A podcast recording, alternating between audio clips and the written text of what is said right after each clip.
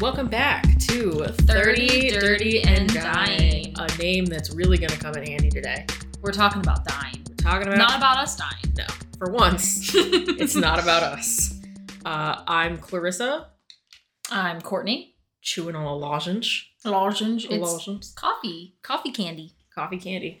Um, and we're your lovely co-hosts for today.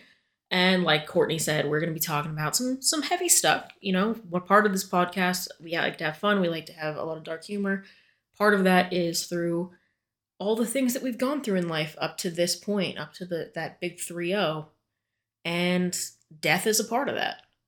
Um, we've both had a lot of death in our lives, and part of the reason I wanted to talk about this today was I feel like grieving and death and loss hits different depending on what age you are and what stage of life you're in. And I've certainly experienced that. I know you have, so I'm sure a lot of people have. And if we can talk about it and get some stuff out there and help people kind of not feel so alone and make some fire jokes, Maybe. we will. Come on. Yeah. We've done worse. We've done worse and we'll do worse. Stay tuned. um, but yeah, that's why we wanted to do that today. Uh, so hang on tight for that. Grab your Kleenexes, maybe. I don't know. See if we cry. Maybe. I mean, Cry possibly. challenge. Who cries first? If we make you cry, film yourself No. and DM it to us. Exploit your sadness. no. I'm joking. And I mean, unless you want to. if you genuinely heard me say that and went, yes, I get to cry on camera. You can do that. So we're going to talk about that today, but of course we have to go back, in time. And this is another episode where we're not going to go super far. We're not going to go years and years and years. We're going to go back to the year heard round the world, 2020. 2020. It seemed appropriate, not only for our personal lives, but also because it was a hard year for everybody. I Yeah. feel like. I mean, obviously, the coronavirus came out swinging, changed lives for a lot of people. Um, a lot of people did lose loved ones for that and are still losing loved ones. And, you know, my heart goes out to all of you. Um, everybody who's, I know I've lost people, people who I love have lost people. It's a terrible thing. Um, but even if you haven't, I mean, our lives have been rocked Mm-hmm. in one way or the other. Rock'em 2020. sock'em robot. Rock'em sock'em robots. Seemed like it fit. Yeah. So, Kourtney, why don't you tell me about your 2020? Well, I found out I had Crohn's disease. So I'm mourning my life. The life that you knew. The life that I knew is no longer. yeah. And I'm in a new life. Yeah. A grief doesn't always have to be death either. No. It can just be mourning things that were once your reality and are no longer. Yeah. So, a healthy life in that way. Not healthy anymore. Yeah. I mean, I wasn't healthy, obviously, but and I'm obviously not healthy now. But that's, well, a different yeah, but like your the way you looked at your life totally changed, right? Yeah. Yep. So 2020 was Crohn's. Uh, 2020 was working from home, which was fun. It was it was nice having um, being able to work from home and then also go to my doctor's appointments. Yeah. I loved the not having to go to the physical doctor. I still do that. And I don't think they're ever going to get me back in there unless it's over. Yeah. Yeah, that's it. So that was 2020 for you then. Yeah. I mean other things, but we can talk about that in this Fair episode enough. later. Yeah. Um so I mean I also had I th- I don't if you didn't have a crazy 2020 you're lying to yourself. like I also had a crazy 2020. I the coronavirus is something that I still take probably more precautions than most people at this stage because I have really severe asthma. So it's one of those things that if I get it, it's probably not going to go great. Um, so I had to be really cautious from the jump. Uh, but a lot of other things happened in that stage. I switched career paths. And I mean, I've been a journalist forever, and suddenly I was not uh, by choice. But it was something that I've been trying to transition out of for a while, but it just hadn't happened. Um, you know, had a lot of changes like that. Probably the biggest thing that happened though was our cat Nala passed away. And honestly, that is one of the reasons I wanted to talk about grief because experiencing a loss like that at that point in time was so different than anything I'd ever experienced. And that was really what consumed me. Now, of course, you know, near the end of the year, some good things happened. We got Vlad, and that was a joy. You know, that was great. But it was a tough year, and death was a big part of it.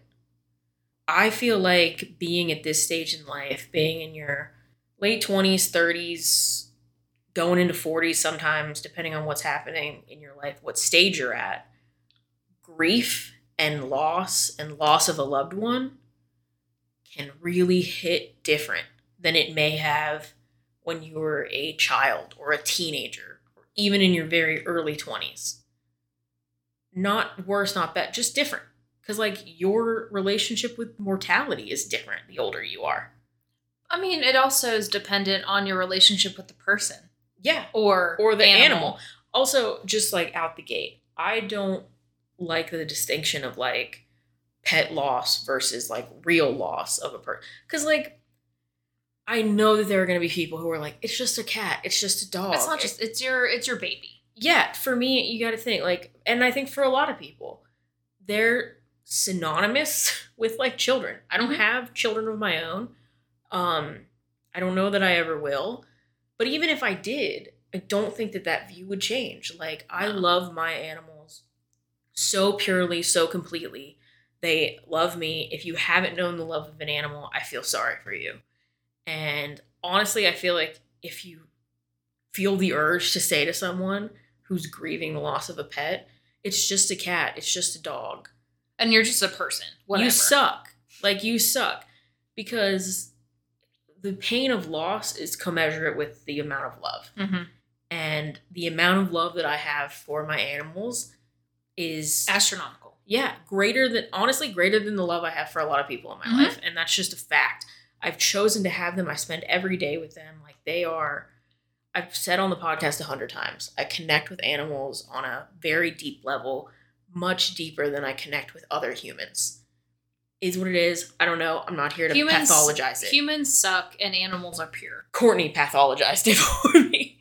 I, I'm not I'm not trying to like make you feel bad if you don't feel that like intense about animals, but I'm just saying it's like if you know, you know. Yeah. And if you don't know, Then you don't know. don't be like, it's not real. It is real.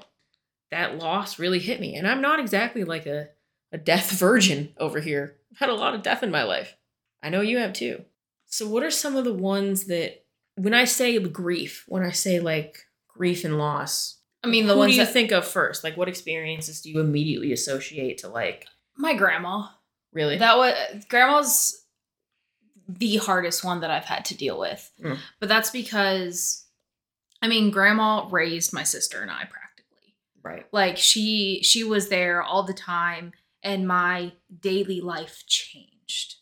Like when your daily life like yeah, uh, my mom passed away. Everyone knows that. We know. And I'm oh, not that I mean it's sad not to have a mom. Of course I was sad that she died, but like my everyday life didn't change because she wasn't really in my life. Right. So like yeah, she's gone, but I didn't have to change anything. Yeah. Everything changed. Everything Yeah. changed. I totally get that. I feel like that's a really good point. Like, you feel those losses sometimes deeper when you feel them in everything you do. Mm-hmm. Like, it's not like, oh, cousin Jerry, 45,000 miles away, died. Yeah. Yeah, you're sad. Yeah, whatever. But it's like, maybe. But when your everyday life is just rocked, like, walking into the kitchen is different. Yeah. Going Like- to dinner is different. Sitting on the couch is different. Yeah. It hurts. Yeah.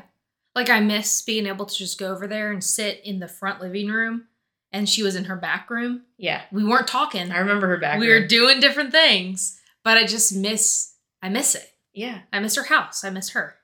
Yeah. It's like a whole And experience. I'm crying because I miss grandma. I expected. We're gonna cry probably. We're gonna cry. Do you, we need a tissue break? nah, I'm Okay. just gonna let it flow. Let it flow. Oh, too bad this isn't a, a video, video cast. podcast. Oh. I just You know it's a good episode when the snot's flying. You know it. You're listening to 30 Dirty and Dying, where we might not be flirty or thriving, but we're 30 and trying. Keep listening and check out all our episodes on life, love, death, and more. No, I totally understand what you mean. Like I mean, Mondays or grandma days, I would go over to her house and we would have dinner together. She would text me, Are you alive? when I wouldn't like because like every day like just make sure that I was like you know She cared. she cared. She cared. She cared deeply. And it's not to say that other people in your life don't care about you, but it's like I, everybody everybody has those relationships that mean something a little deeper and different to them. Like I'll go with the example of like all of my grandparents are dead. mm-hmm, same. They have been dead. The last one that got me in any kind of way was my gra- my mom's mom Mhm. dying. And uh you know, she was the only grandparent that I feel like I ever had. Mm-hmm. Um, my mom's dad wasn't really in the picture and also died when I was very young. My dad's mom also died when I was very young. I liked her a lot, but she was, I was like six. You know, it's not experiencing grief at six years old when you don't fully get what's going on. Yeah. It's totally different than I was 18 when my grandma died. Mm-hmm. I was the last one. I was like, well, not the last last one, but I have a couple of first cousins, and my youngest first cousin, who's the only one younger than me, is like almost 10 years younger than all of us. So it's a little different, you know? But like the three of us that kind of grew up together, I was the last one that she didn't get to see graduate from high school, that she didn't get to see go to prom. You know, I went to like a junior prom, but you know what I mean? Like go do those things that like Mhm. when you're passing that threshold of childhood to adulthood.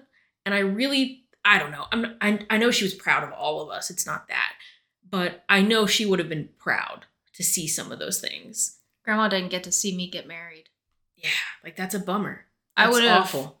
I would have had her walk me down the aisle. Yeah, definitely. Um, but it's yeah, it's just I feel like that's one of the things at that stage of life, teens, early 20s, that make grief of someone really close to you hard because you know they're missing those kinds of things. Mhm. And that does hurt.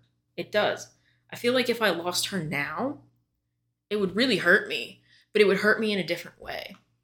I know I would feel it more because for me personally, uh, I didn't have a lot of emotional dexterity. I was sad. I grieved her death. Like I cried. I was upset, but more than I think I'd ever grieved anybody's. But I think if it happened now, it would absolutely gut me because, like, You're feeling your. I would feel it deeper. Yeah. I wouldn't just be like ambiguous sadness. Like, I don't feel great, but I don't feel much. So, hmm, I never feel great. It wouldn't really be like that. It Yeah. would be probably close to how I felt when when Nala died, which was just terrible. I can't. I don't want to think about how it would feel when Cheeto goes. Mike already said he was like, I'm not like, I don't even know how we're gonna deal with this. Yeah. I I feel I I know I now that it's happened, I especially fear it. So maybe it's just me, but I've never had to deal with the issue of anticipatory grief, except for somewhat when my grandma was dying because she had cancer and it was kind of a long trek. So some of it, but after losing, Even even when you anticipate it, it's still really hard. yeah, and anticipatory grief is a totally different thing. Like it sometimes like you grieve differently when it hasn't happened yet. And It's like you're trying to prepare. yes, like Nala died. Nala died kind of suddenly. Um for anybody to I'll do it really quick, you know, she was a stray uh she was in super rough shape. I mean, she had terrible skin, fleas, asthma. She always wheezed. She's wheezy. Um, not she- easy being wheezy. She wasn't. Trust and believe it was not easy being wheezy. Um, she had a she had a lot of ear infections, and sometimes when they have an ear infection, cats, I'm sure other animals too, if it goes on very long, and she was on the streets for I don't even know how long, it can cause inner ear and or brain damage. Mm.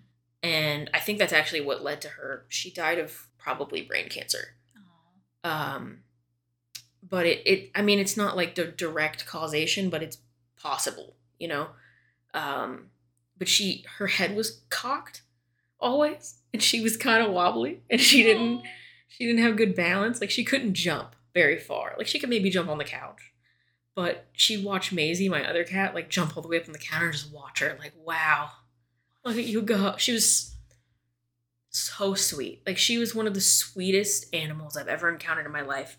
And so pure and had these big, beautiful Disney eyes and just amazing. Um, and she was, you know, simple. maybe uh maybe some brain damage, I don't know, but maybe just a little dirt. We call her derp, but in a cute way. Like she just, you know, some animals are super smart, some are not. Doesn't mean you love them any different. I loved her so much. She was, you know, and um, we had her for about two, two and a half years. We didn't realize how much of a senior she was until it was like over. But once things started, she didn't have seizures. And she was always a little sickly. Like I said, she had FIV, she had some chronic things, but she was okay and she was taken care of. And then she started having seizures in like June and she died in August. Uh, so it was fast and we were still trying to get answers. We'd done all the diagnostics, we were putting her on meds, and we just ran out of time. Um, but it still felt kind of sudden because we didn't have, you know, they didn't tell me, oh, she has brain cancer. We were still trying to figure out exactly what it was. And it absolutely destroyed me and still does to this day. Like, one of the things that I never experienced that I experience now are like very sudden outbursts. I cry at the drop of a hat, like intense cry. Like one time I, when we lived in a house that had stairs, it was the middle of the day and I started crying because something made me think of her and I started crying. Justin woke up from a dead sleep and came downstairs and was like prepared for me to tell him that everyone died. Like a tragedy had happened because it was that intense. And that still happens. Not as much, but it does and I've never experienced that kind of severe grief before. That's how I feel with uh with ground like just like I'll hear something like on TV. I'll like I'll see something on TV or I'll just be driving and like pass something that reminded me of her. Yeah. And just cry. All the time. I um anytime I see a, a cat that kind of looks like her, or like people make TikToks and Instagram posts about like um you know, taking their pet to their last day and stuff. I hate those videos. I don't hate them. I get that. I get, I get they're it. therapeutic. You know, I do. Um, I don't mean hate like in in the hate to them. Think. Just you don't no, like no, no, to watch. I, just, I can't watch them. I don't like to watch. I don't look for them. They just pop up for me sometimes. But when I see one, the day is over. Mm-hmm. I'm devastated, and part of it's because I know what that experience is like, and part of it is because I'm never gonna have with her. I'll never have that. I didn't get to have the last day. No, I didn't get to. It was like we knew something was wrong, but she literally went from being, you know, something's happening, but we're managing it, mm-hmm. to in two days, it was downturn city. And I took her to the emergency room at like eight o'clock at night because she just seemed like she was having one seizure after the other. And I I knew it was different but I also didn't realize I was not going to bring her home. Now I'm going to cry. um, but yeah, that has affected so much in my life, not just the random outbursts, but like with my pet, my other pets, I am hyper. They got to go to the vet for everything. I've noticed. Yeah. You have? yeah. I'm sure you have. It's not I have to take him to the vet all the time. I get super worried. Anything scares me. Um, my dog, who's just turned 11 yesterday, his birthday, Aww. which is great. But then I'm like, it's like in the back of my head every time I see him, I'm like, is this the last time? What if this is it? Yeah. Because he's older, he's getting older. He has their life expectancy is like 15 years. He's got a few things chronic things now that he's older and it's like I don't I don't know that you ever are the same after a death like that. For me at this point in my life, it just feels I don't like feeling like it's not in my control because so many other things in my life are in my control now. As death, a grown death adult. is not in your control. I know. Unless but, you're murdering someone. Yikes. Then death is not in your control. Ooh, Dahmer. Um, but no, like when you're at this stage of life, though, it feels like even if you're like us and you feel like things are going badly and mediocre, you still have you control a lot of aspects of your life. Yeah. You know what your life, your your work, your this, your that. that's one thing you never get to control. So when it happens, it just I don't know. It just fucking happens. I think it shell shocks you Yeah. a little bit, even if you theoretically know that. it's gonna happen. Yeah, I mean, that's what I'm saying. That's what I not what I'm saying. It is what I'm saying, but it's also what I said. it's not what I'm saying, but it is what I'm saying. But it's also what I said. you can That's gonna be a quote. if you don't think I'm gonna turn that into a, a quotable moment on the Instagram, look out. um what I was saying And you said we weren't gonna laugh. was as much as you know it's it's going to happen, you can never prepare for your feelings and when it actually happens. Yeah. Like you can start the mourning process while they're still alive because you know it's gonna happen, but it just fucking hits you. Yeah, No matter what. Like grandma grandma had cancer. hmm and she actually like the first the first time she went through like chemo and radiation everything like that she ended up like had no cancer right Remission? Is that Remi- what- yeah, remission. Yeah so she was in remission. It was fine. Um she never got like fully like back to herself after that. Mhm. um and then so, I- something happened and she was back in the hospital and she had cancer again. Yeah. and we we had the conversation um i mean there, a lot of things happened Mhm. and oh, it moved so fast. she went well we we had her at like a facility so she could do like um like rehabilitation. yes thank you rehab so she could feel com- more confident you know, 'cause she lived alone Yeah. so she should feel more confident being alone after she was in the hospital for so long um and then we actually attribute her stay there making her decline to Mhm. where she was like it was awful where she, where like Mm. my sister did mad research Oh, to yeah. choose the place that we ended up like having her stay and it was awful Yeah, And it's one of those things. I feel like again, you you do your best to prepare, but yeah it, shit just happens, man. and then so we were at the hospital they told her that um, the cancer was back and she was like okay well when do i start radiation again when do i start like chemo again like she was ready and the doctor was like i think you should go home and we are just like well like how how much and uh, we took her home and i think it was like three days Oh shit, really? Three days. And Wow. so, like, uh, and Mary Jo and Uncle Doug were there prior, like, with this conversation before we took her home. Oh, okay. And then at that point, when we got her home, we were just, we told Aunt Jane and Uncle Mike, you should probably come here. Yeah.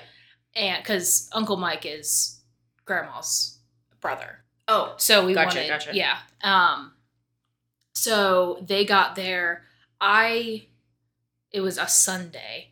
I came, I was the last person to come hmm and we were all in like the dining room and like her bedroom was like off like right off the dining room and like we were all in there talking and that's when she went is right after i got there she was waiting for all of us to be Yeah. yeah. That's actually almost exactly what happened when my grandma. So she also had cancer. mm-hmm. Uh, she had bladder cancer, and what's crazy is she said she she spent a lot of time in the hospital as a, as a young girl, and I guess at one point she roomed with somebody who had cancer. Um, you know, I don't know the details, but she said before doctors, before anything, she was to my mom and me, I have cancer. She just knew. She said you can smell it. Bro, I don't even pretend to know what she was talking about. interesting But she said, I have cancer. I can smell it. It's probably my bladder. She always had problems with her bladder. Um, like, I don't know. I think some of it related to she had polio as a kid. Um i'm no scientist No, me neither. me neither. But um yeah, she said that to us and we were like, okay, whatever. And then she kept saying it, but she didn't want to go to the doctor. She didn't want to do any of that, which I respect. Okay. I get it. At the time, doctors are expensive. well also like i don't know i'll get into it but like she didn't want to go and check and my mom and her sisters were finally like no you gotta go. She did have it. She didn't want to do chemo. She didn't want to do any of it. Not because she was like i'm dying but she was like if i go i'm ready. I don't want to do all that. And we all begged her because we didn't want her to die Yeah. you know? Um So she did it for us. And I regret that every fucking day of my life because not I'm not going to I know chemo and stuff saves people's lives. I'm not saying that. But anybody who's seen somebody go through chemo or who's been through chemo, It's rough. it's awful. And it it really has a bad effect on your body. hmm Um, now sometimes it's it's worth it. I'm not saying that. Uh, but in her case, I genuinely think it made her die quicker, Yeah. and I think it made her maybe not die quicker. I don't know that she would have lived. I, you know, I'm I don't have a crystal ball, but I I don't think she would have been so sick because it made her sicker than Yeah. she was when she said when she said that to us. hmm So she did the round of chemo, whatever. She she also they were like, all right, so once you're clear, they were gonna remove her bladder to eliminate it coming back. So she goes into the hospital, I want to say in October, maybe November. And she was gonna have surgery and she had an infection and you can't operate, sepsis, whatever. They keep her in the hospital. Happens again. Happens again. At no point were they like, I wonder if we should check for cancer again until it happened three times. And then they did another PET scan. And it was her whole bladder, one of her kidneys, and her lungs Jeez. in a matter of weeks. Yeah. I'm not even like a matter of weeks. And she didn't want to do all the stuff again. She was just like, tell me how long. And they, you know, they can never really tell you. She died at the end of January.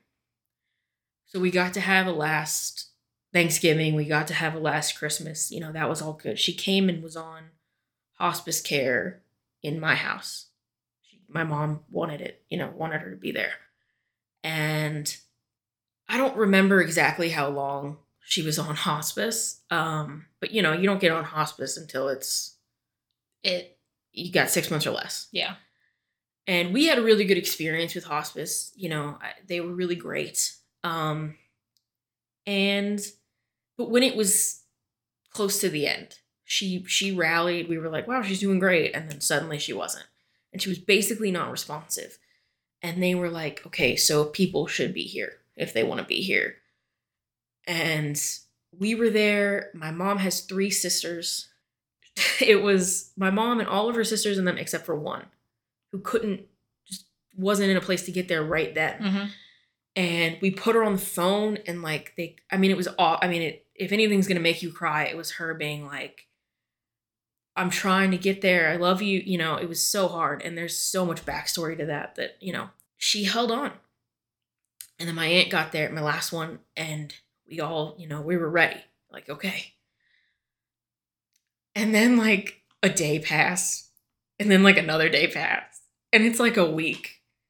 And we're all just like um so like not like we're we want her to die but like we were told that she would be dead right now and like we all had to be here and she just wasn't wasn't signing out um Signing out. she wasn't signing out of AIM.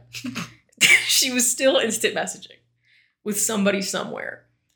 Um, but no, she I don't know, she was but those that like week or week and a half or whatever it was is some of the best memories I have with my family. Like, she was there, hmm but we were all together. We were under one roof, which was a little but it was just I don't know, it just never felt more like pure family hmm than it did then. And my dad, ironically enough, has said several times he was like, that was when she was the happiest, was when we were all under one roof, smushed together, having that.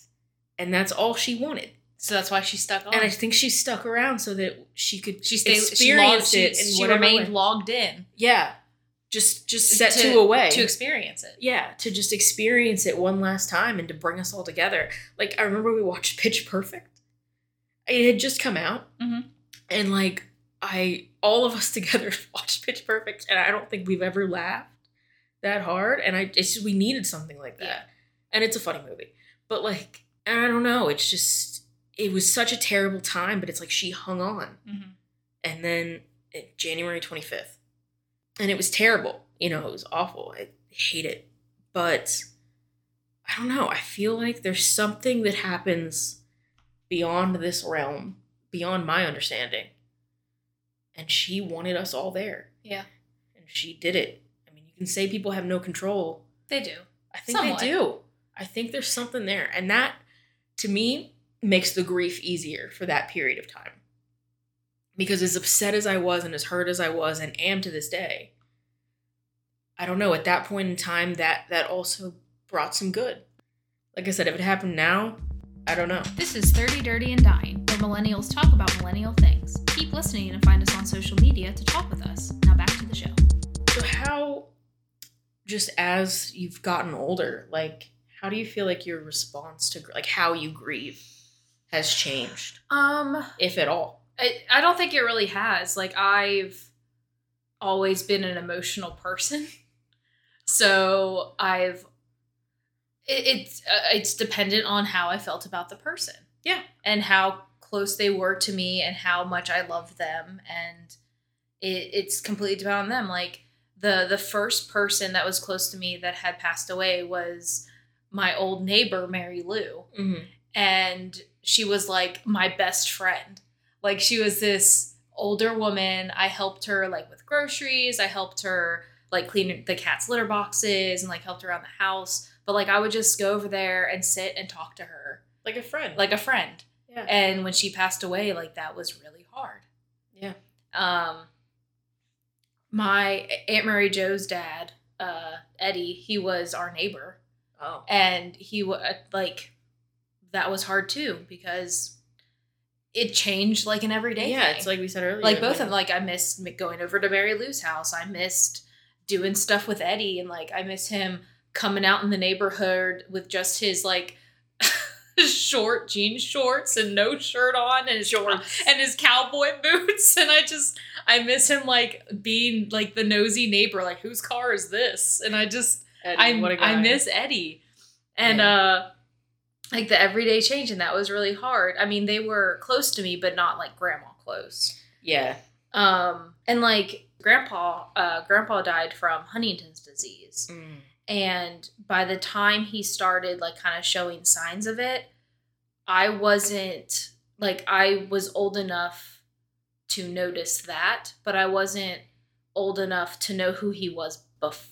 That's all you ever knew. So I knew him with Huntington's disease. I didn't get to know the real grandpa Yeah. like my sister did. Right. But I also like I lived with grandma and I helped her take care of him when he was like declining and to the point where he couldn't do anything. Yeah. And that was that was hard to go through. So I don't want to say this cuz it sounds really bad. No. But like when he did pass away, it was almost like a relief Honestly, I get exactly what you mean. and it and obviously like i'm devastated to like not know who my grandpa was like truly yeah, that's terrible. but um it was it was obviously so hard on both grandma like all of us the entire family was really hard on all of us but like to know that he's in a better place was Yeah, definitely. I know. I think that that's one of those things that nobody ever wants to say, but it's true. Like when someone's going through a bad illness and you see it and you Mhm. see it every day, well, no matter what you believe happens on the other side of this, whatever, there's relief for they're not going through this anymore yeah honestly, if you're a caretaker, that's hard. That's so hard. Like even just when when Mima, I called her Mima. Um, if you're not from Appalachia and or the South, sorry that you can't relate, but her name was Mima. Um, when Mima was sick, because like I said, chemo and it got bad mm-hmm. and I don't the hospice thing, they did a good job, whatever, but no part of me wanted her to die. But once you know it's happening and there's nothing you can do, it's like I don't want to do this anymore. And I don't want her to do this No. anymore. And you just want that that can't go on forever. And I feel like that's why some of that relief sets in. and i think that's why grandma when she found out that she like just live the rest that you have I think she was like, nah, I don't, I really don't want to do that. I don't want to do that to you guys. I don't want to do Yeah. that to myself. Like, I'm ready. Literally, like in the hospital at that moment, having that conversation with her doctor saying, go home. She was home for maybe three days. and was just like peace. Yeah. Like like we talked about before, I feel like there's more control than we understand. Mm-hmm. I do think there is something to say when like people are ready. Yeah. And that I don't know that it makes grief easier, but it changes it. Yeah. You know, as when someone is like taken from you suddenly, you know, it's a different kind of grief. It's not always worse or better because, like you said, I really think grief is about love. Mm-hmm. Grief is another kind of love. Um, and that's hard to swallow in some ways because it's like, for me, miss no emotion. After losing Nala and f- that pain, the pain, I can't even describe it as anything other than like physical pain Mm-hmm. somewhere inside your body that you cannot touch. And it still feels like that. Like somewhere deep in your diaphragm, kind of, it just feels like this crater of Mhm. pain. Something with you is gone. Yeah. Like you're missing something. it's, yeah, it's literally just like that. And it's so painful that I was like, why do why do people do that? Why do you love I love anything. Why do we love? This sucks. Why do we do this? Why would I ever put myself in a position to love? But it's like I think I think it not like I didn't love things when I was pre-therapy. Let's not sensationalize my villain origin story. That's not what I mean. But it was different. It was a different depth of emotion. Mm-hmm. Um and it's just I part of me was like, I'm going back. I don't know what I gotta do, but I'm going back to not feeling much and disassociating and just getting through the day. But then it's like the good of love is Makes it worth so it. good and so amazing. Even if it's few and far between, even if you're jacked up like me, the love it makes life worth living. But the pain Sucks real. It's real terrible. bad. Dude, it's terrible. I mean, it made me never want to get another pet again. I remember when we first got my dog, my dad, again, of all people, throwing out a few bits of wisdom, was like, when that dog dies, she's going to be devastated. And my mom was like, "What my mom's normal. um, but now I know what he meant. I was, I was like, man, this dude had the right idea for a sec. But then again, I would never take it back. Mm-hmm. So it's just I don't know. I also feel like that changes how you grieve because at a certain point in your life, I feel like probably around this age and older, you realize that you cannot escape the pain anymore. You just got to sit with it and do it. Yeah. But no, grieving for me has looked like a lot of the random outbursts. Sur- guilt, survivor's guilt has been huge. Especially like I think that happens a lot with pet loss Mm-hmm. because it's like you're responsible for them. Well, I mean, It's the harder thing with pets is it's gonna be survival's guilt because they only live Because for so long. yeah, Like a, an animal doesn't live the same length of time that a human does. right. So like you're gonna go through a lot of animals in your one lifetime. I know. But It's- you are your animal's entire lifetime. um no, you're right. And I, I so there's that and then also I think if you're anybody's caretaker and it's not like an illness situation, sometimes maybe if it is, I don't know. When they die, it's like why do I get to still be here and they don't? You know, what what could I have done different? Mm-hmm. What could I have done?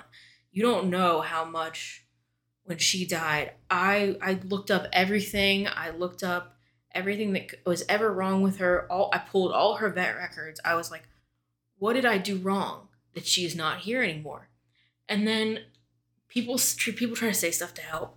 They were like, well, clearly it wasn't you because like look at Maisie, the other cat. She's the picture of health, and that hurt. I I get it, but like that hurt me worse. That's not a good thing to say. no, and nobody meant it bad, but like, then why couldn't I save her? If I'm such a good fucking parent, why is this one I couldn't save her? Um, but yeah, I don't know. It's uh, that's hard. Uh, another thing that's hard, well, that was especially hard for me, um, Sorry. when Uncle Doug passed away, Yeah. uh, which was also in 2020 in December. Uh, so Uncle Doug also had Huntington's disease, like Grandpa. Um, It's also it's not every kid. It's there's like a it's it's a 50-50 chance, 50-50. which is why Aunt Mary Jo and Uncle Doug did not have kids because Yeah. they didn't want to risk it. They had cats. hell yeah. So, um, but Uncle Doug had Huntington's disease. He had cancer. Mm. Um, and then ultimately died of COVID. But um, like he was going th- like it was Aunt Mary Jo's a doctor. She was able to get a lot of care for the Huntington's disease and other things for Uncle Doug. Something like grandma, but we didn't. I mean, Huntington's disease is not something. It, there's no cure of it. It just is. Yeah. You're going to decline, and It's extremely Um, degenerative. Yes. And with like, uh, but Mary Jo had a little bit more resources as a doctor, a little bit more knowledge. Yeah. Um, did a bunch of different like he took different medicines that kind of like helped with like he didn't show as many symptoms as grandpa did as soon as grandpa did. Oh, so the progression. so the progression different. was a little bit different but he also had cancer so he was doing like treatments and stuff like that he had um kidney problems so he was getting um dialysis. dialysis mm-hmm. like multiple times a week like he had a lot of stuff going on which this is what pisses me off so much about just the world in general is uncle doug was the best human being in the entire fucking world Yeah. like mom and uncle butch they were them they were there. and they did things and they drank and they made poor choices yeah. and Uncle Doug didn't have a drink in his life, and he cared for everyone in the entire family, and he was there for every single death that had happened. Like he was there when mom died, he was there when grandma died, he went to Arkansas when Uncle Butch died. Stand Like, up guy. He was a stand up guy, and he did everything for everyone, and he took care of my sister and I like we were his own kids, and he Yeah. was the greatest person ever. And um, oh, I know. If, I mean, all the noise that's happening. Maisie came in, my other cat. I think she knows we got upset. emotional and was like, "Let me love you." Climbed on the table and shit. So sorry Um, about that. But yeah, Uncle like, and being the most amazing person that he is, like, so he ended up getting COVID and he was in the hospital and was having trouble breathing. And even before COVID was even a thing, he never wanted to be intubated. He never wanted to do any of Yeah. that because that was a conversation he had to have with everything. And um, so like it, it was to the point where that was going to have to be a choice, which he obviously didn't want to do. So we ended up like FaceTiming him while he was in the hospital and um, to like say our goodbyes and everything. And he apologized to us. He was like, I'm sorry. Oh and I was God. like, please do not say you're sorry. Oh my god, that's awful. But I mean, but again, it's like everything you described of him, like he was the, the most, most selfless person. guy in the world. It's a, but that's just it. It's like death. And like, why? Why did the most selfless person in the world have so much given to him that was horrible? I know. It's it just it never makes sense. It's one of those things, death and life and grief that like we spend our whole lives trying to make sense of and we can't. We just can't. And that's I think again at this like I, I mentioned at the top, like I think it gets harder sometimes the older you get too because your own mortality not like you're just afraid to die, but like everything feels more real. When you're a kid and a young person, it's like we're I'm so- living forever. Yeah, nothing feels real. Everything feels like something in the movies. And then it's like life happens. Life happens. Life happens and death happens and pain happens and it happens deeper because it's real now. And Maisie is killing it, therapy cat. if you hear her meowing, she, she just jumped on my lap. she's so ready to comfort. Um, you. you're getting a post for this, Maisie. Good job. um, but no, it just it all gets real, and death doesn't discriminate. Illness doesn't discriminate. You'd think it would be easier to make sense of the older you get, and I feel like it almost gets harder because again, the idealistic thing. I don't want to say it goes away completely. You gotta have hope. You gotta have all that stuff, but it's harder Mhm. for me it's harder It and it feels harder and I feel like a lot of people probably experience that. Like why is having a loss of someone I really loved when I was 15, 16, 20 why is it so much different than having a loss now when I'm 29, 30, 40, whatever? Because you've spent more time loving that thing and that person Yeah. and that Everything animal. gets more real and every love gets deeper. Like we get to get past all that oh, superficial bullshit that clouds us when we're kids.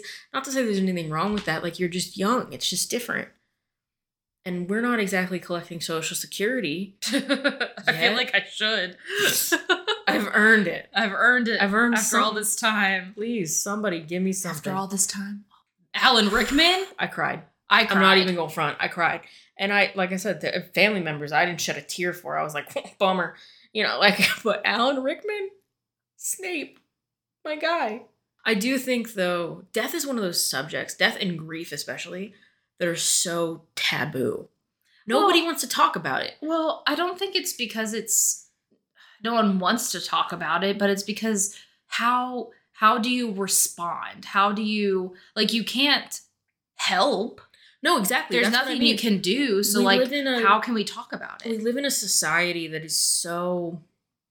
Oh my god, I can't think of the word right now. Oh. Like transactional almost. Yeah. Like Like if you're like, hey, how are you doing? Good, cool, yeah, me too. there's That's a it. solution for everything Yeah. and and there is a lot of superficial i'm not saying all of it's bad dude i'm not saying that you go to the grocery store and they're like how are you today you need to be like it's going terrible don't you don't need to. Let to, me tell you about what just happened to me. you don't have to do that No. i'm not saying it in that way but in in general like even among family and friends like we don't talk about these things and i know for me that's been one of the harder things like not understanding certain things and never experiencing certain things. Not knowing if it's normal not knowing if i'm ever going to be okay again not knowing how to feel. And like i wish i just i just think we should take the taboo off of it because it happens to everybody. And when somebody is in pain because they're grieving it's not something that you can fix or that you have to fix. It's just it's Just just, a there. reality. Just be there. Just and different people deal with it different ways. Like i i use humor Yeah, same. clearly. So i mean i do talk about death a lot. I talk about how my mom's dead all the time. Um but i i would rather someone like if i'm sad if someone dies and i'm like sad about it like i would rather someone like spend time with me and like watch a funny movie yeah. like get my mind off of it but other people maybe want to like be in the sadness. Yeah. So like it's kind of hard to like come up to someone and be like just ask like hey like i'm so sorry how can i help? What can i do for you? Yeah. Do you need anything? I'm Yeah. here for even just i'm here for you. Mhm. whatever that means can make all the difference. Like i don't know after nala died my mom was like she literally just sat with me and we she got mcdonald's and we sat there for the night and watched hamilton nice we didn't talk much about it. I didn't like full blown cry. I, it's hard for me to do that, even with my mom. But it just knowing that somebody would come, you know, and I adjust it, but it's like grieving with someone too is hard. So I mean, grieving with Mike, Mike is not it Yeah. at all. So like when I'm sad, he doesn't know what to do. Justin and I are both like that at each other. He doesn't. He doesn't necessarily comfort me in the way I would want him to, yeah, but um, he he does what he can, and that's all I can ask for. there are gonna be people get mad at me for comparing this, but like, sorry, not sorry. They always say that like when parents lose a child, it's one of the hardest things for a relationship to go through because you're both trying to grieve And a terrible loss and support each other and it's just hard That's why a lot of people get divorced and they lose. Yeah and when nala died we were both grieving and both grieving very differently. There were there were times after that i was like we're not gonna make it bro. Like we're it's, we're not we're gonna break up. Wow. it it got bad. I mean and there were some other things happening before you know i'm not saying that like it was not all that but it really lays all your shit out on the table. One of the things that helped me like substantially more than i could ever imagine there is a an Instagram and TikTok account called Rainbow Bridge Raina. She oh she's she's an angel on earth, man. I, she makes these videos and she dresses up in like this rainbow wig and costume. You know, nothing crazy, but just looks like a rainbow. And she she's like a representative of the Rainbow Bridge where animals go Aw.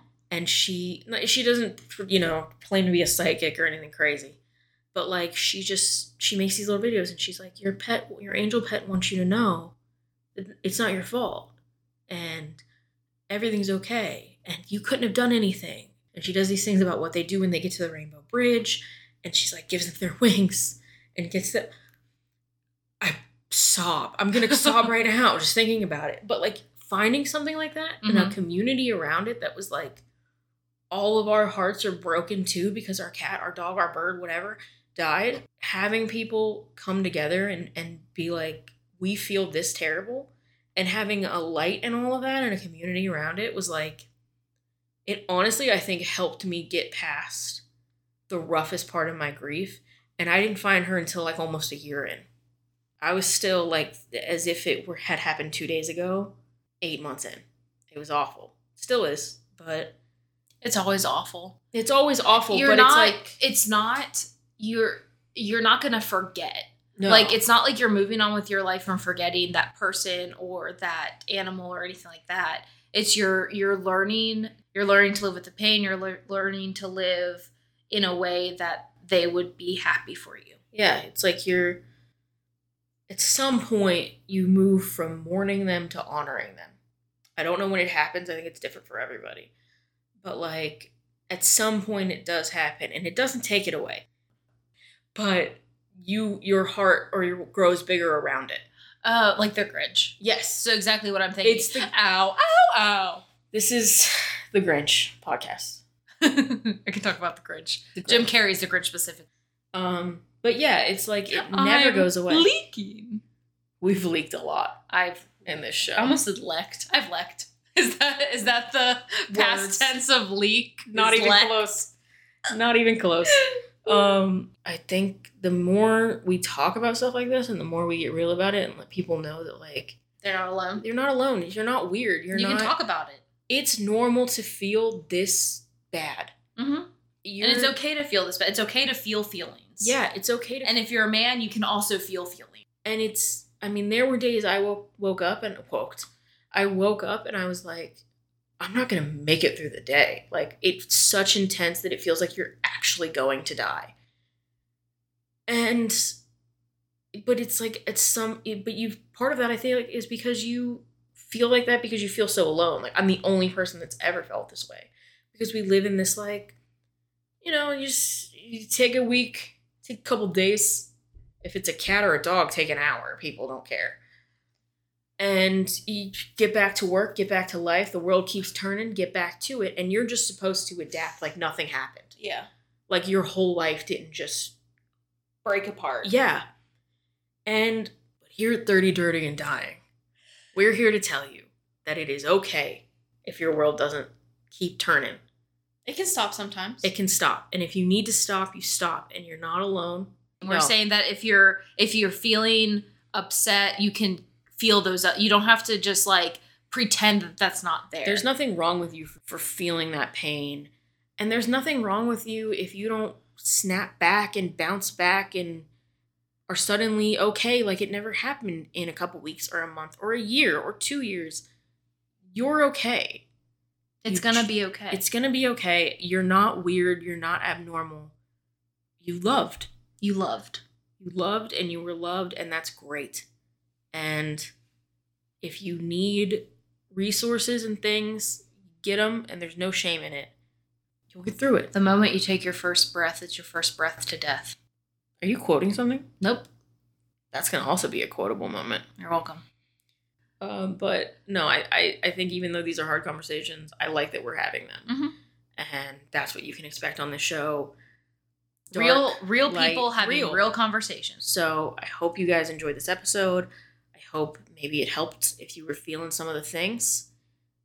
If it did, if you want us to talk about this kind of stuff more, let us know. Um, I have I'd- more death I didn't talk about. Same. So I'd love to. I mean, if you if you're comfortable telling them, I'd love to hear any of our listeners. Like, if you have a grief story, if you have how grief has really affected your life, I'd love to hear that and and be able to you know off us offer your support. Conversation if you want to have it. Yeah, we'd love to hear it. We'd love to Help. be able to support you through that in whatever way we can. So, thank you for that. Thank you for listening, and we will be back next week with another episode. Stay golden, pony boy. okay. Bye. Bye, guys.